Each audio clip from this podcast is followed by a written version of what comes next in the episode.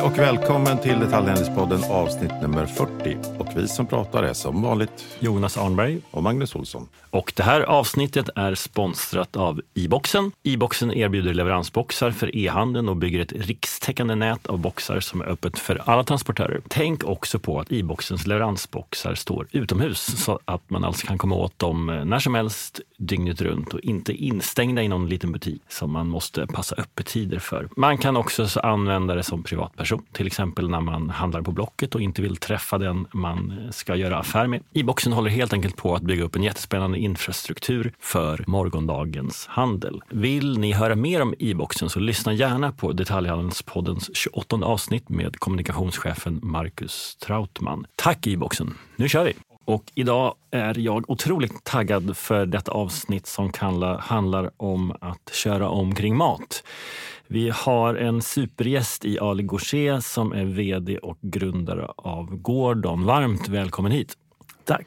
Vi kommer prata om er affär såklart, väldigt mycket mat på nätet. Vi kommer prata om logistiken kring det, infrastrukturen för e-handeln och såklart framtiden. Det har växt otroligt mycket. Nu är det väl lite mer försiktigt, men jag anar och jag tror också det att du tror att det kommer växa mycket. men, men varmt välkommen och berätta, vem är du? Tack, eh, jag heter Ali. Som sagt, eh, jag är 44. Jag kunde ingenting om logistik och transport när jag startade Gordon 2015. Jag har jobbat eh, inom mjukvaruutveckling egentligen på olika techbolag. Har haft förmånen att vara med två gånger på snabbväxande bolag och senast var 2009 när svenska apoteksmarknaden omreglerades. Då var det en kompis till mig som skulle starta ett mjukvarubolag som skulle erbjuda apoteksmarknaden ja, hela techlösningen med receptexpedition, kassa, varuförsörjning, alltihop. Och vi fick halva marknaden som kunder som Apotek Hjärtat, vår största kund och sen Medstop, Ica Cura och så vidare. Och vi gick från 0 till 247 miljoner första året. Eh, så det var en otroligt spännande resa. Och då kunde jag ingenting om eh, retail. Eh, så jag lärde mig otroligt mycket. Allt från liksom prissättning, varuförsörjning, kundmöte och så vidare. Coolt. Och hur kommer det sig att du startade Gordon? Det är lite kopplat till den storyn för vi fick uppdrag av Apotek Hjärtat att utveckla deras e-handel och då gjorde vi också deras eh, plock och packsystem. Och det var då jag första gången kom i kontakt med e-handelslogistik såg att det bara fanns en aktör att vända sig till. Det var Postnord. De, det här är ju länge sedan. Allt har ju ändrats så himla fort eh, och då kunde de erbjuda dagleveranser mellan 8 och 17. Eh, många var missnöjda med deras erbjudande som det var då. Jag tänkte att e-handel hade ju redan då vuxit i 20 år. Och vad, vad är vi i tiden nu när du får de här tankarna? Det, det här är 2012, 2013. Då tänkte jag inte så här, nu ska jag starta ett logistikbolag. Men eh, vi blev uppköpta sen, eh, det bolaget som eh, vi hade jobbat på. Och så, så var jag kvar där i ett par år till. Och så, så 2015 så såg jag att ja, e-handel med mat kommer vara nästa stora grej. Och då såg vi också lite såna här förebilder i USA poppa upp. Eh, bland annat Instacart var en stor förebild i USA och så vidare. Så hela det där gjorde att, ja men shit, det här eh, borde göra någonting här. Och, och nu är ni, ni finns i fyra länder och har 60 plus anställda. Mm. Berätta om tillkomsten av Gården. Då. Du såg ett, ett behov att det fanns något att göra inom logistik och ni startade 2015. För, första året så körde vi utan kapital, så det var väldigt ensamt. Du menar att du inte tog ut, ni tog inte ut någon lön? Nej, jag körde med sparpengar egentligen he, hela första året. Och på den tiden var ICA precis, ja, de skulle precis börja sin e-handelsresa. Så vår första våra första kunder var ICA-handlare. Och då erbjöd vi dem, vårt erbjudande var så här, ni är ju världsmästare på att driva butik så låt oss ta hand om hela e-handelsprocessen från plock i butik till leverans. Så det var så vi började. Väldigt enkelt. Så Men vi... hette ni Gordon redan då? Eller kallade ni er ICA då? Liksom? Nej, nej, vi hette Gordon. Vi hette Gordon och de som utförde uppdragen hette Gordonjärer. Så att det, det, vi hette Gordon. Men, men eh, förlåt, och den frågan gäller ju nu också. Är ni white label så att det står ICA på bilarna och ni bemannar det eller står det alltid Gordon? Nej, det står alltid Gordon. Och alla våra eh, förare har Gordon-kläder och så vidare. Och det, jag tror att det, det måste måste vara så. Annars så kan vi inte liksom använda den bilen för Coop. Uh, och det skulle bli helt, då skulle inte vi kunna vara bättre än när de kör själva. Låt oss gå in på um, affären. Eh, många har ju testat att köra mat och konstaterat att det är tungt, det har låga marginaler och att köra omkring det är ingen bra idé om man vill ha lönsamhet. och så kommer du och vänder på detta. Eh, berätta. Precis. Om man tänker på så här, skicka paket har gjorts i liksom hundratals år och det har ju byggts upp stora, stora logistikbolag för att samordna leveranser och så vidare. Så det funkar ju väldigt effektivt. Men hemleverans med mat har inte funnits. Det har liksom inte skett tidigare, så det här är väldigt, väldigt nytt. Och när, låt oss säga så här, när Mathem började i Sverige, de var ju väldigt tidiga. Vilka skulle de vända sig till för att köra hem maten? Det fanns ju ingen. Det fanns ingen som hade kylinfrastruktur med små bilar och hela den typen av logistik. Och idag så ser vi också att det är många som kör i egen regi. Ica centralt, Mathem i England ser vi också ett par aktörer som kör i egen regi. Och det här behöver ju samordnas för att bli effektivare. Det är bara att åka ut på Värmdö i Stockholms ytterkant och se så här, på förmiddagen kommer en ICA-bil, sen kommer en Coop-bil ett par timmar senare, Mathem-bil. Eh, och så kommer en ICA-bil igen. Och det är, inte, det är ganska dyrt. Men har det då. egentligen uppstått för att det inte har funnits några alternativ? För alltså, i den andra e-handeln så är det ju inte så att alltså, finns det, det är Amazon som har egna bilar. Ja, liksom. Men annars är det inte så många som som har tänkt den tanken. De har använt sig av posten och de andra. Så, så, så, är det. Det är inte så att jag ska starta e-handel. Jag köper så här 100 bilar. det, det, det liksom, eller H&M skulle inte köpa 3000 bilar för att köra ut sina kläder. Eh, så jag tror definitivt att det här, det här är nytt, det har inte funnits. Sen är ju mat svårt för att det behöver vara temperaturkontrollerat och det är kortare ledtider och så vidare. Så jag, jag, tror otroligt mycket på den här marknaden.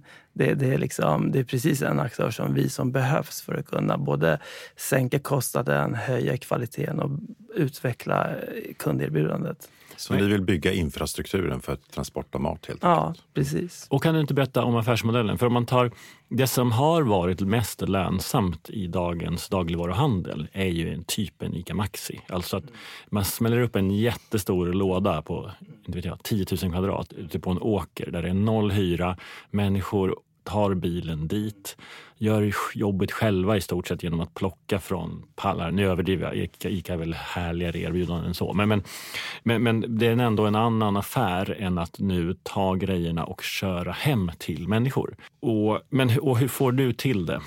Precis, och det, det, är precis det så som det är. Väldigt, väldigt bra be, be, beskrivning. Och hela det där ställer sig som på sin spets att folk vill ha hem det. Eh, vi har vi har fyra miljoner hushåll i Sverige. Skulle, skulle, om man skulle erbjuda det sju dagar i veckan hemleverans eh, gång och sen så lägga på alla tidsfönster 9 till 11, 11 till 12 och så vidare. Det skulle bli en kombination av miljoner med miljoner eh, liksom, leveranstillfällen. Och det ska man göra på en ganska låg bruttomarginal. Det kommer inte att hålla. Så att man måste samordna. Och, och det, som, eh, det som är dyrt med e-handel med mat, det är två största kostnadsposterna. Det är ju logistiken, hemleverans och sen är det plocket. Och, och det, det behöver ju lösas och det, det, det blir väldigt spännande att följa här de närmsta åren hur, hur det utvecklar sig. Men vi tror att vi har ju lösning på den ena delen, på logistiken. Hur stor andel tror du kommer, kommer vara mat på nätet så att säga, av, av hela dagligvarumarknaden? Alltså om man kollar på eh, i England är det redan uppe på 12-13 procent. Eh, även efter pandemin så att säga? Precis, jag, jag, tror att det var 14 som max eh, och sen så är det, har det, vad jag hörde var, så ligger det på 12. 13. Jag tycker egentligen mat är den bransch som har störst potential. Om, om man bara liksom nollställer kostnaderna bakom och bara ser konsumentperspektivet. Och så, om jag tittar på mig själv man handlar ungefär samma sak varje gång. Ofta. Liksom, det finns inget behov av klänna och kämna och sådär. Nej. Information får jag perfekt via nätet. Åtminstone skulle så 85 procent av allting kunna komma raka vägen hem till mig om det fanns en smidig lösning. Och du hade knäckt min algoritm som är så här, ja men det är sex yoghurt var tredje dag liksom, och, och så vidare. Men sen köper jag att logistiken kring det är mm. svår. Men, men jämfört med ja, med de branscher som har kommit längst, men kläder är en som, mm. som har kommit långt. Det är ändå Alltså, man, man handlar kläder då och då, det är väl helt okej okay att mm. gå in och kolla på dem. Så att säga. Eh, Mm. Om jag överdriver åt det hållet där också. Då. Så att, att, eh, Eh, jag tycker det finns en enorm potential mm. i mat. Men, men baksidan är ju det som, som du ska lösa nu. Men, men bara innan du går in på ditt svar kring logistiken. Själva plocket har du det gör inte ni. Nej. Men där har du alla centrallager som är på mm. gång nu. Mm. Vad, vad, tror du om dem? Mm, mm. Precis. Jag måste bara kommentera för förra frågan. Jag, jag, håller med att det är mycket komponenter som inte finns med med mat. Vi har inte den här modegrejen som finns i kläder. Eh, det, det, var en lojalitetschef som berättade att eh, man köper ungefär, varje person köper ungefär 80 artiklar mat. Så vi går till en ICA Maxi-butik som har 15 till 20 000 varor, men vi köper ändå alltid samma 80. Mm. Så, så, så, så, så mycket mer variation har inte vi när vi handlar mat. Det var lite, vi hade ju Daniel Lundbo Livs i podden för drygt år sedan tror jag. Ja. Och vår inställning då var så här, men hallå, en liten låda med grejer, hur ska det räcka? Och då upplyste han oss om just det, att jo men det, man kommer ganska långt om man prickar rätt på dem. Ja. Jag vet även från andra marknader. Jag har sett att i Tyskland så är det också så är det ännu färre. Det är 70 artiklar som man köper ja. varje vecka. Ja. Repetitivt. Men, men vissa av oss är ju också intresserade av mat. Jag har till exempel faktiskt, jag måste erkänna här nu, det kan låta som stenålder, men jag har faktiskt aldrig beställt mat på nätet. Jag skulle, jag, för mig är det ett hinder att någon Eh, Jussi Pelle liksom ska packa saker och ting som jag ska stoppa i min mun utan att jag får välja kvaliteten och se på råvaran och så vidare.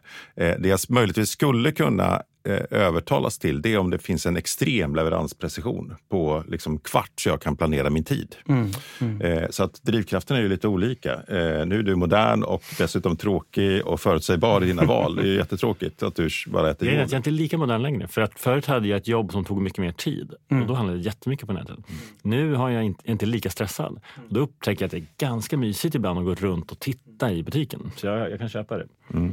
Men, men, Förlåt, eh, men, men det, frågan är då, alltså inspiration. Hur löser du inspiration? Ja, jag vill lägga till den där, för nu behöver jag komma igång här. Men drivkraften bakom att faktiskt handla online, är det bara att man vill lösa vardagslogistiken eller finns det någonting annat liksom som, som är liksom det som är kund, kundnyttan när du ska jaga nya kunder? Ja, men jag, jag tror att det är väldigt så här, lösa vardagspusslet, väldigt mycket del. Kanske inte passar alla, men, men, eh, men det är liksom när man har sm, små barn, två som gör karriär och jobbar mycket och så vidare. Det, det blir väldigt skönt att eh, få hem maten. Eh, sen, sen jag, jag håller med att gå, gå i en matbutik eh, på en fredag klockan 19 eh, helt själv, det ganska, kan vara ganska avkopplande också. Men du, affären då? Du kanske inte får säga vad en leverans kostar, men, men om vi antar att dagligvaruhandeln har en 30% i bruttomarginal mm. eh, och så ska du ändå ha en par hundringar för att köra, köra hem det till mig. Då, då hamnar jag ju på ett ord, snittordervärde som måste ligga över tusen kronor mm. för att det ska finnas en affär. Gör den det? Ja, alltså snitt, eh, det skiljer sig otroligt mycket på snittordervärde på nätet mot butik. Eh, jag tror en ICA Maxi, du nämnde ju det tidigare, för, för, flera år sedan, det här är säkert högre idag, för flera år sedan kommer jag ihåg att det låg på 460 kronor mm. snittköpet. Och det är Sveriges högsta, liksom. överlägset högsta. Och eh, snittköp på nätet ligger någonstans mellan 1000 och 2000 beroende på kedja. Så den lägsta är 1000 och den högsta tror jag ligger på runt 2000. Det är otroligt. Men det betyder också att menar, den affär du vill skapa är ju den som ICA Maxi idag har. Jag menar inte att det bara ICA Maxi har, mm. men storhandlingen. Mm. Tror du att e-handeln kommer slå ut storhandeln? Ah, det, det är svårt att säga. Eh, svårt att säga. Men vad finns potentialen då? För att givet det vi har pratat om innan så, så det, det förutsätter ju att logistikapparaten för att få hem varorna är härligare än logistikapparaten för att åka till ICA Maxi. Och om vi inte bara tar ett storstads, storstadsperspektiv här, där ju människor sitter en timme i bilen på väg till jobbet och en timme i bilen på väg mm. hem, då kanske motivationen att sitta ytterligare tid i bilen för att liksom åka till ICA Maxi är lägre i storstad. Eh, hur, hur liksom hur, hur, ser du på den ekvationen? Eh, är det storstad som potentialen finns i eh, eller är, finns den över hela landet? Den finns nog över hela landet. Vi levererar, vi når idag 90 procent av Sveriges befolkning eh, minst en dag i veckan. Det, intresset finns överallt. Även, det har förvånat mig själv, för jag trodde själv först att det var en så storstadsfenomen. Mm. Men, men det är det verkligen inte. Men är det olika drivkrafter? Alltså fördomen är då att i storstaden är man stressad och utanför storstaden söker man ett större utbud? Eller vad, vad varför? Ja, precis. Söker större utbud. Och så, så, sen, sen så tror jag att utbuden är ganska bra ja. på, i, när det gäller dagligvaruhandel ändå. Eh, men jag tror att det, det är bekvämlighet. Alltså jag tror att det är lite, jag har hört det här argumentet, jag vill känna på tomaterna tidigare. Och vissa är lagda åt det hållet. Sen så är det många som när de väl börjar handla mat och säger så här, jag kommer aldrig gå till en butik igen. Men man inser ju då att liksom... då, då, är det bara en som har pillat på tomaterna före mig. På, annars ja. är det väldigt många som har kontrollerat här och nej, vill inte jag.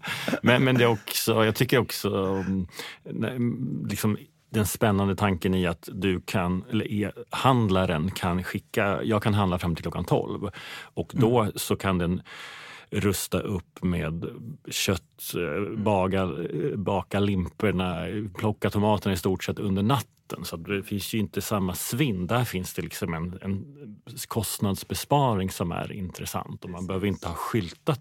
Jag menar, många av de här tomaterna som ser så snygga ut där i butiken måste ju vara ett visst spill eller svinn på det. Eh, det behöver man inte uppfylla i en e-handelslogik. Så det måste ju finnas en del kostnader man kan spara också. Precis, precis. Men om vi kommer tillbaka på affärsmodellen, hur affären ska gå ihop för e-handlare, mat-e-handlare. Det, det är liksom Ja, man har ju de här 30 procenten, så om man har ett snittköp på 1500 så, så ska det bekosta logistiken. Och där vet vi att de som kör i egen regi utan samordning, det, det kostar alldeles för mycket. Det kostar alldeles för mycket. Jag skulle säga att det kanske skulle det kosta dem 13, 12, 13 till 15 procent av ordervärdet i logistiken. Och den vill vi sänka till 7 till 10 procent. Och sen är det plocket. Blocket är väldigt intressant. Det är ju väldigt eh, nytt. Eh, Ica har ju precis invigt deras stora eh, automationslager. Är det, klart? det är klart och de är i produktion. Det har gått väldigt bra när jag följt det på sidan. Och, men det blir väldigt, väldigt spännande att se så här, vad den totala kostnaden, vad är egentligen smidigast? Är det liksom Eh, om man tar plock i butik, där är ju hyran betald, du har redan flöde, varuförsörjningen är fixad och så vidare. Sen så blir det inte så effektivt att plocka i butik för hyllorna är inte gjorda för, för det. Det är, det är kundmötet det, det är gjort för. Och eh, som man slår det och sen så det här stora investeringen plus effektivare.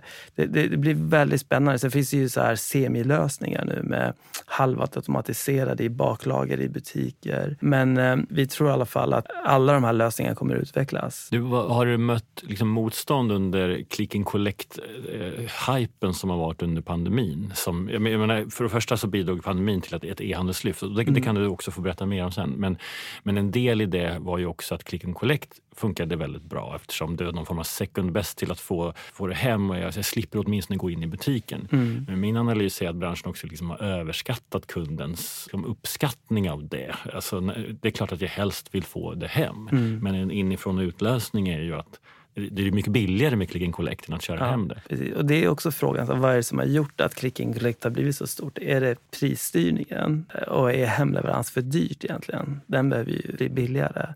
Eller är det att det är så bra och bekvämt att gå och hämta i butik? Men det måste ju finnas någon form av kritisk massa också där din affär är styrd av egentligen antalet leveranser per timme eh, och mm. där man över en tid också måste kunna se att det går att, att hjälpas åt att sänka den här liksom, logistikkostnaden givet att man når en, en, en kritisk massa. Men vi, vi tittar ju själva på click and collect-lösningar. För de, de, de, eh, som finns idag med mat, då, då installerar man ju en skåp utanför Coop-butik eller skåp utanför ICA-butik så kan kunden hämta maten själva där. Eh, men vi tror också att det behövs ett oberoende sådana typer av click and collect-lösningar. Så att som är kanske närmare till min bostad eller dit jag åker åker normalt förbi och så vidare. Och så kan både ICA, Coop, Willys kassar få plats i skåpen. För ni, ni har också just den typen av skåplösningar? Alltså, precis. Mm. precis Men, och är logiken då att för hemleverans, minus med det är att jag måste vara hemma och annars blir varorna dåliga, de står utanför dörren och därför skulle en box som är då... Starkt minus. Ja, ja. men, men, men här, det måste vara ganska många boxar då eftersom man precis. vill ju inte att den ska vara vid butiken. Eller, ja. eller kanske kan det finnas en sån funktion också, men, eller hur tänker ni? Där? Ja, det måste vara nära. Vi tror att det ska vara nära hem eller nära dagis där du plockar barnen eller nära liksom, eh, garaget. garaget eller eh, kanske vid vissa gallerier. Och, och stora, vi, vi pratar ju också med fastighetsägare.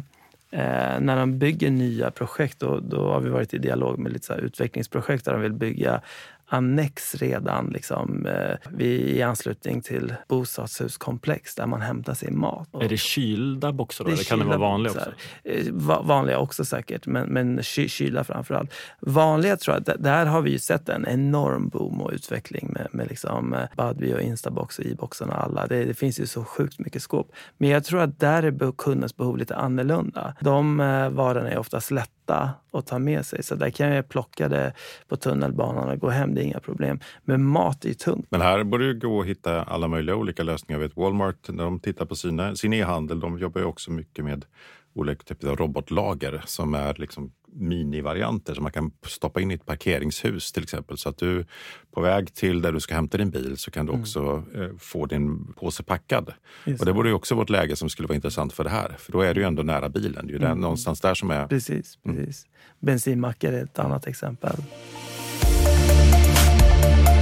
Spännande. Men du, hur, vi är ju ett läge i världen nu också där transportkostnaderna påverkas generellt av eh, kriget i Ukraina och ökade, ökade kostnader både för livsmedel men också för transporter. Hur, ser, hur mm. påverkar det affären? Ja, men det, det, vi har ju sett en enorm eh, ökning av eh, drivmedelskostnader. Och vi som kör eh, väldigt, väldigt hög andel HVO, det, det priset har ju ökat ännu mer än eh, diesel och bensin. Hur, hur, många bilar har ni? Eh, vi har 200 bilar ungefär. Och de tankas en gång om dagen? Ja, jag tror i snitt så är det nog en gång om dagen. Men finns det risk att e-handelslyftet, att priserna blir så höga att man kommer att påverka den negativt? Eh, du, du menar att folk inte beställer längre hem? Jo, men att, att både matpriserna ökar mm. och eh, då blir det mer kanske priskänslig och sen ska jag på en, en leveranskostnad på det också. Mm. Hur, mm. hur tänker du om det? Jag, jag tänker så här, vi, vi har ju, eh, det finns ju fortfarande så otroligt mycket effektivisering att göra. Det måste, förlåt,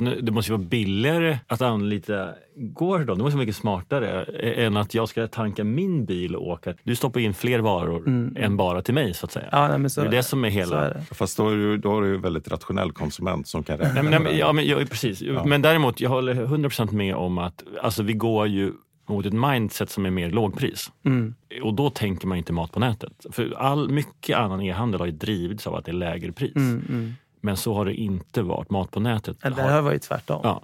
Och, och, det måste ju vara en nackdel för dig. Ja, precis. Det, det, det, kan det vara. Det får vi se. Men jag tror ändå att det, det, är, liksom, eh, det är bekvämligheten man betalar för. Hur ser du på de olika aktörernas e-handel?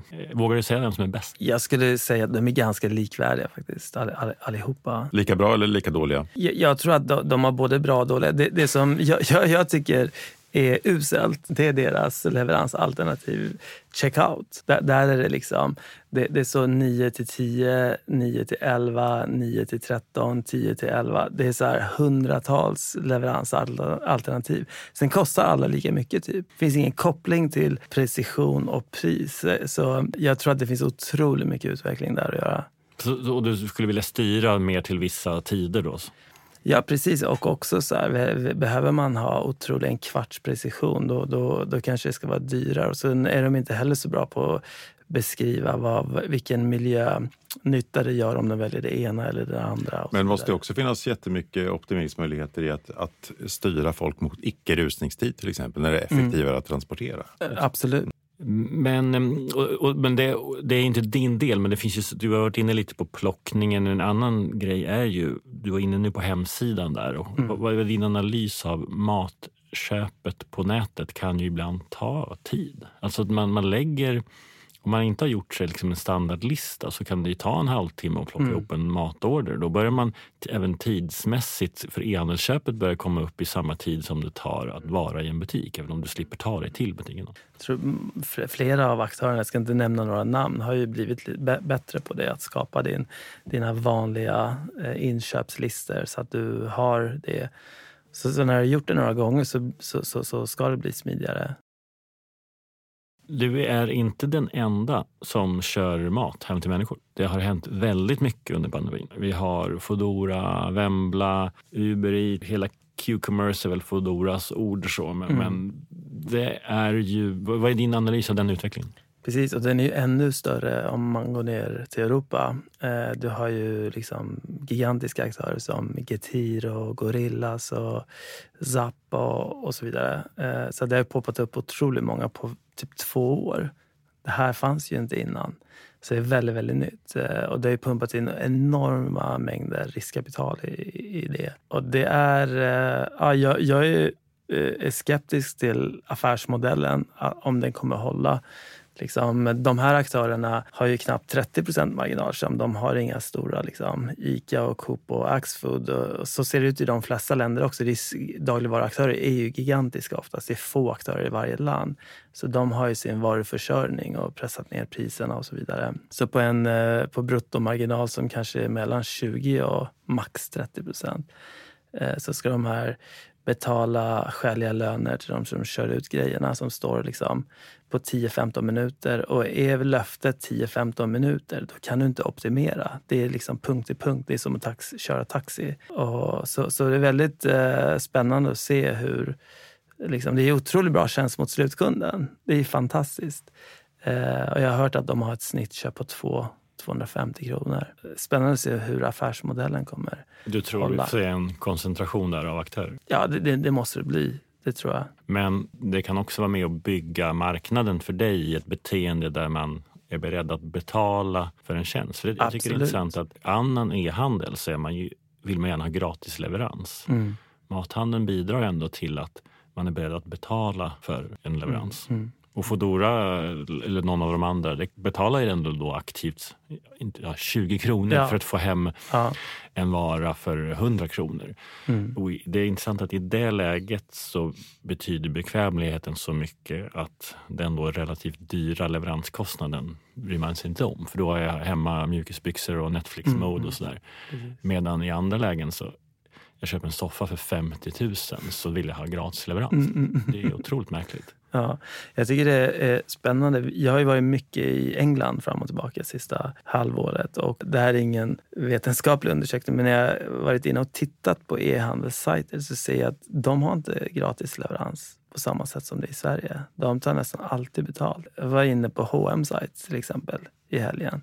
Det är liksom, de tar hyfsat bra betalt för leverans och e-handel är sjukt stort där. Hur, hur, kommer det att påverka då den fysiska handeln? För att om, om ni tar andelar och Jonas har ett lågpris tar andelar, vad tror du kommer bli vad kommer, hur kommer dagligvarulandskapet se ut? Jag tror att butiker kommer alltid finnas. Det, det, kommer alltid, alltid finnas. Men det är klart, det kommer ju ta stryk. Liksom. Så, så, så är det. Vilka har mest att förlora? Är det, är det liksom eh, hyperformatsegmentet eh, med, med Ica Maxi, de stora? Du behöver inte, behöver inte uttala specifikt om Ica, men den typen av stora mm. enheter. Mm. Är, det, är det närköp eller är det... Mm. Vi får också eh, obemannat som, som kan konkurrera med, med, mm. med närköps principen? Vad... Jag tycker det är en väldigt svår fråga faktiskt. Eh, jag, jag tycker, tror också att kunderna har så olika behov också. Eh, så jag tror det här att åka till en stor eh, hypermarket. Det finns en kategori som vill det. Liksom. Det är svårt. Där har jag ingen jättebra spaning. Men det, det, mathandeln har ju varit väldigt likriktad på något sätt. Mm. allting har också funnits i en butik. Nu blir det mer då lågprisracet har, tar en del mm. e-handlare. Man kan ju väga in Apotea, snusbolaget. Mm. Det finns ju många aktörer mm. som plockar delar av affären från dagligvaruhandeln. Mm. Och dagligvaruhandeln kanske håller på att reduceras till livsmedelsbutik. Skulle det vara dåligt för dig? om du Eller är det så redan nu att du egentligen bara kör livsmedel? Ja, det, det, det, det. Sen så köper man ju också snus och sånt också såklart. Eh, men det är ju ja, nej, men det, det, det är typ det vi, vi, vi kör. Ett segment som vi håller på att börja med, eh, som vi har testat ett tag, det är också läkemedel. En andel av eh, apotekssegmentet, eller receptbelagda läkemedel, är ju, behöver ju vara kylda också. Och väldigt mycket så här kroniker, sjukdomar som diabetes och sådana saker, cancerläkemedel och så. Eh, och där eh, finns, har det inte funnits några bra lösningar heller. Så, så, så, det är någonting som vi kommer jobba väldigt mycket med från, från och med efter sommaren.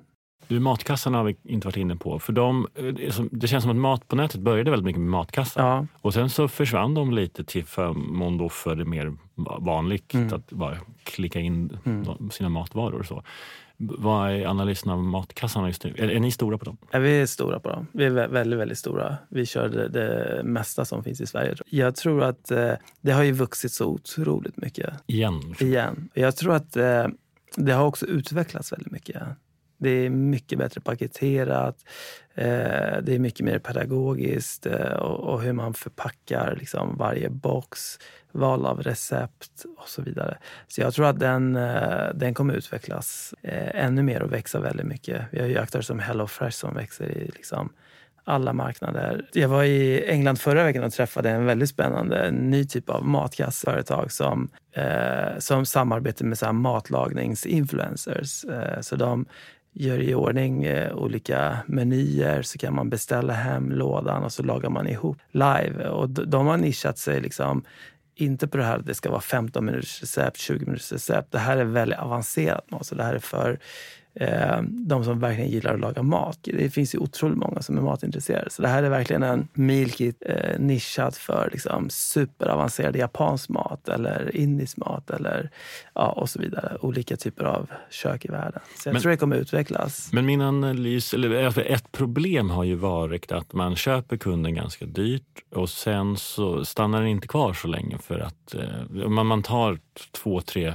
fyra matkassar och sen mm. så hoppar man av. Och så, mm. man får inte den här kontinuiteten och, och som aktörerna liksom or, får aldrig skörda på den kunden man har köpt in. Jag, jag, jag tror, eh, jag tror att det kommer bli så att eh, man kör en, så tröttnar man lite, så byter man och så byter man tillbaka och så byter man tillbaka. Men man fortsätter ändå man, att ha? Man, man, man, fortsätter. Sen så tar man paus då och då såklart. Men det är ett segment som inte bara inte orkar handla utan inte orkar ens bestämma vad man ska äta. Det du beskriver nu, eh, Ali, det är ju det är liksom ett segment som, som inte finns i Sverige idag i alla fall. Eh, som, som kan liksom tillföra någonting nytt mm. eh, och, och, även driva intresse. Men du har nämnt England flera gånger. Betyder det att ni ska starta i England? Ja, det, det, det ska vi göra. Mm. Vi håller på att åka fram och tillbaka nu och förbereder starten. Så att nu vid årsskiftet så är tanken att vi ska upp med vår verksamhet i England. Är det därför du vill söka mer pengar?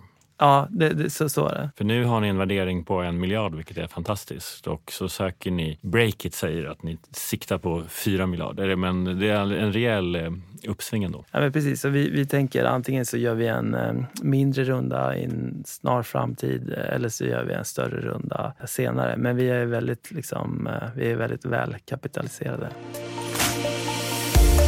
Ali, ni är ju en del av en ny infrastruktur för e-handel. Ni bygger boxar, ni utvecklar eh, nya leveransmöjligheter och, och eh, en förutsättning för det är ju faktiskt att det finns vägar att åka på, en, en fungerande logistik. Eh, vad är dina inspel till att liksom, skapa ännu bättre förutsättningar för hemleveranser som ju i förlängningen också kan sänka liksom, miljöpåverkan om alla inte åker själva till ICA mm. Maxi? Mm.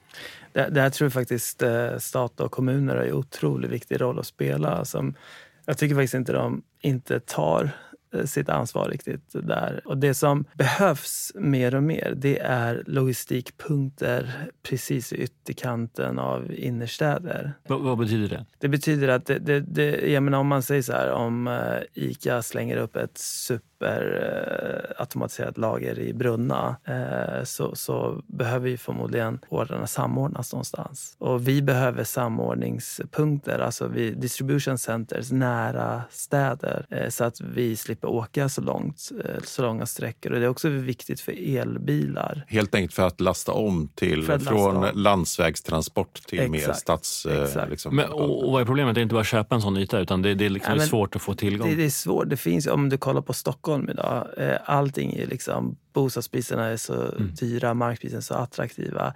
Så att det finns inte så mycket kvar. Där tycker jag i stadsplanering borde man jobba med att skapa logistikplatser. Finns det också liksom, min fördom hos stadsplanerare, förlåt alla, ni är grymma. Men eh, det, alltså, det finns ett mått av att här, man stör sig på alla e-handelsleveranser som är i vägen och så. Mm.